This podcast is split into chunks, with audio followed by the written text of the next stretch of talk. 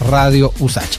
¿Te parece si vamos a la última entrevista del día, Daniela? Vamos, porque la Administración de Alimentos y Medicamentos de Estados Unidos, la FDA, autorizó el uso de emergencia de la vacuna contra el coronavirus elaborada por Janssen, filial del laboratorio Johnson Johnson.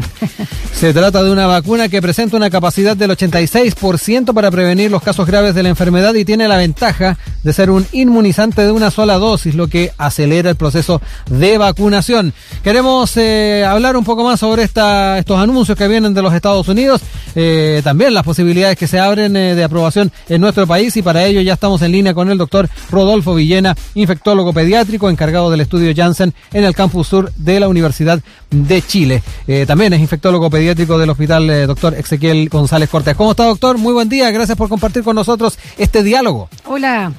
Hola, buenos días, Daniela. Buenos, buenos días, Muchas gracias por explicarnos también cuáles son las características de esta vacuna, eh, que además hay que mencionar, si nos puede explicar qué significa que esta vacuna no tiene un virus vivo, sino que se llama vector viral.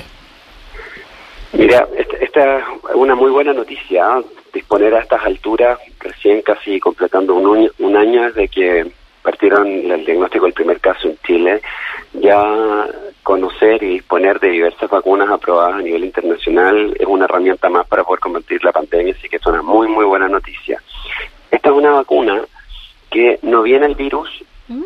vivo, es decir, lo que ellos ponen es una plataforma, ocupan un adenovirus, que es un virus del resfrío, y modifican sus genes para que eh, exprese la proteína del virus del, SARS-CoV-2. Entonces, de esta manera se engaña al sistema inmune y el sistema inmune lo lee como si fuera el virus del SARS-CoV-2, pero por cierto que tiene, no, tiene más, no tiene la agresividad de este virus y te permite generar una respuesta inmune con una pura dosis de manera bastante potente y de manera de generar e inducir una buena protección en la población que se puede vacunar.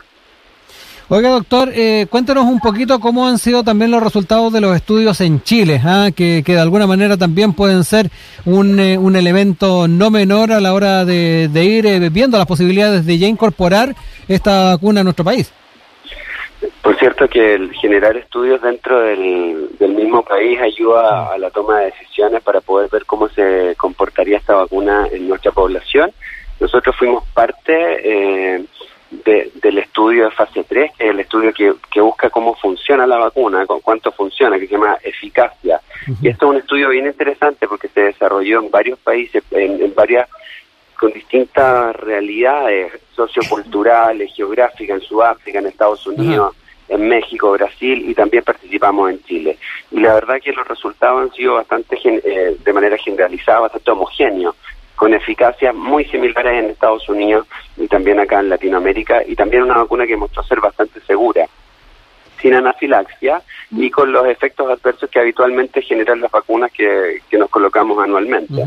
Doctor eh, Villena, el tema de por qué puede ser una sola dosis y requiere una refrigeración menos extrema, ¿eso implica que sea más, eh, digamos, eficaz o eficiente? Porque todavía hay mitos, eh, que decirlo que no es la mayoría de la población, pero aún hay personas que piensan que al vacunarse pueden desarrollar también la enfermedad, o sea, el coronavirus propiamente tal. ¿Cómo despejamos eso, esos mitos o esos temores? Bueno, yo creo que básicamente a través de la educación y hay que ser bien eh, consistente en la información que se entrega.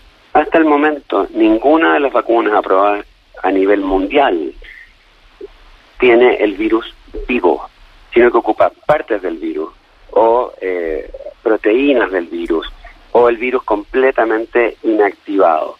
Entonces, por darte un ejemplo, si tú el virus fuera un león, lo que muchas de las vacunas ocupan es el colmillo del león, la garra del león, el mechón del león, ah, y eso el sistema inmune lo lee como un león. Pero no, el león no viene, no viene el león y no te come, no te mata. Otro podría ser un, la vacuna inactivada como que el león estuviera disecado. Tú lo ves completo, por fuera, lo puedes mirar íntegramente con su melena, con sus patas y todo, pero está disecado, no te va a atacar. No está activo, claro. Exacto, no es, no es una vacuna viva atenuada, no es una vacuna viva, ¿ok? Ninguna de las que están son así. Y en este caso es como si tú pusieras a un gato y le pones cabeza de león. esa es la plataforma viral. un virus del resfrío, pero que tú lo disfrazas en su superficie con la proteína que es la que reconoce el sistema inmune para decir, ok, acá genero defensas contra esta gente. Y las defensas que induce con una dosis permite una protección de lo primero que necesitamos hoy en día para enfrentar la pandemia, disminuir la mortalidad, disminuir la, ocupación de las camas en la UCI y las hospitalizaciones. Ninguna vacuna hasta el momento ha demostrado disminuir los contagios. Y eso es, o sea, disminuye los contagios, pero no cero. Por lo tanto, es fundamental que la vacuna es un elemento más de la estrategia de protección. Tiene que ser de la mano del uso de mascarillas, de la higiene de manos y de mantener la distancia, porque todos estos estudios están desarrollados en las comunidades que además hemos mantenido este tipo de estrategias, más o menos.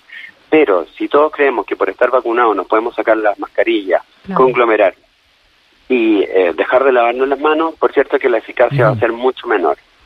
Estamos conversando con el doctor Rodolfo Villena, infectólogo pediátrico encargado del estudio Janssen en el campus sur de la Universidad de Chile, para hablar de esta aprobación que ha hecho la FDA en Estados Unidos de la distribución de la vacuna Johnson y Johnson en una sola dosis. Oiga, doctor, en ese sentido, ya que estamos hablando de, una sola dosis, eh, ¿cuán importante también puede ser a la hora de pensar en, eh, los, eh, en lo que son los procesos de vacunación en los países? ¿ah? De alguna manera, esto podría dar la posibilidad de tener una vacunación anual, ¿ah? dadas las, características que tiene esta vacuna Johnson y Johnson. ¿Cómo ve también ese, ese, ese elemento que no es menor, tomando en cuenta que te vamos a tener que convivir con este virus durante mucho tiempo? Sí, mira, el, la, estrategia de una dosis, por cierto, que facilita mucho la logística de traslado de la vacuna, de, poder llegar a las poblaciones eh, y tener rápidamente las coberturas poblacionales que se necesitan para poder eh, proteger a las personas que no se pueden vacunar en estos momentos, como las embarazadas, personas que tienen cáncer o alguna otra enfermedad que por que por algún compromiso de sus defensas no pueden vacunarse, la única forma que se puedan proteger, y por cierto los niños también, en estos momentos es de que los adultos nos empecemos a vacunar. Cuando tú logras hacerlo con una pura dosis, obviamente eso te acorta los tiempos y mm. permite avanzar más rápido poblacionalmente. Y había un dato de la pregunta anterior que se me había olvidado contestar, que es muy relevante, que tiene que ver con la logística. La logística de esta vacuna, por su cadena de frío, permite almacenarse alrededor de dos años a menos 20 en las mm. cámaras de frío, pero tú puedes manejarla en los refrigeradores de 2 a 8 eh, grados, que es lo que ocupamos actualmente en los vacunatorios, por 2 a 3 meses. Entonces eso te permite distribuir la vacuna de manera mucho más amplia con una logística que ya está instalada en todos nuestros vacunatorios. Por lo tanto, esa capacidad de mantener una cadena de frío a, como adaptada a nuestra logística habitual, de un esquema con una dosis que permita una buena una buena protección. En un estudio que además hay que destacar que el 30% de las personas de este estudio eran mayores de 60 años. Entonces es una buena representación de las personas que tienen que, tienen mayor riesgo, los mayores de 60 años, con comorbilidades. Así que eso, por cierto, si tú lo pones, por ejemplo, más adelante con una necesidad probable de tener que vacunarse anualmente, esta sería una muy buena estrategia que pudiera facilitar la adherencia a la vacunación. Doctor Villena, bueno, en, acá en nuestro país la Subsecretaría de Relaciones Económicas Internacionales mantiene un preacuerdo de suministro y reserva de 4 millones de dosis de esta fórmula. ¿En marzo podría ser aprobada por el Instituto de Salud Pública en su uso de emergencia?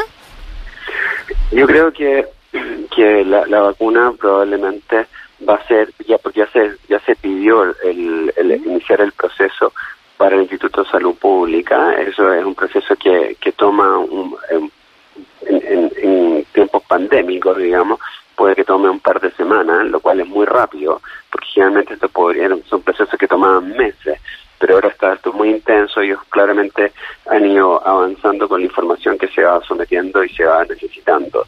El tener la aprobación ya de la FDA es un, un gran espaldarazo porque hay un análisis muy profundo. También está en revisión en la, en la entidad europea, que es la EMA. Por lo tanto, sería deseable que durante marzo podamos tener una respuesta favorable también de parte del Instituto de Salud Pública de Chile. Perfecto. Eh, doctor, ya casi para, para ir cerrando esta conversación, eh, le, preguntaba respecto al, al, rol que podría tener una, una vacuna como la de Johnson y Johnson en procesos de vacunación a futuro. Eh, pero en la generalidad, ¿cómo ve la, la, posibilidad de ir incorporando esta, esta estrategia? hemos visto que al menos el Ejecutivo, el, gobierno ha tenido éxito en, en, poder ir inoculando a la población de riesgo en esta primera etapa. pero, ¿qué, ¿qué, elementos hay que tener en cuenta a la hora de pensar ya en, el, en, en una vacunación más permanente? Básicamente, durante este año vamos a, seguir conociendo las vacunas que hemos utilizado. Todas las vacunas que se han aprobado en general han demostrado ser muy buenas vacunas, protectoras contra la enfermedad más grave y vacunas muy seguras. Pero quizás algunas tengan algunas características distintas, algunas pueden funcionar mucho mejor en alguna población, por ejemplo, no sé, mayor de 70 años, otra puede funcionar muy bien para para control de brote, para tratar de controlar situaciones que se puedan escapar en situaciones de emergencia, etcétera. Por lo tanto, yo creo que las características que vayamos aprendiendo a lo largo del año para determinadas poblaciones en específico nos van a permitir poder avanzar con información más segura para establecer una vacunación para el próximo año. Esta plataforma de vacuna de Janssen, que es una adenovirus 26, fue eh, también utilizada para desarrollar una vacuna de ébola Ah. contra el que está autorizada desde, su uso desde el año de vida en adelante. Entonces también hay información de que esta plataforma puede ser segura en el uso en población pediátrica.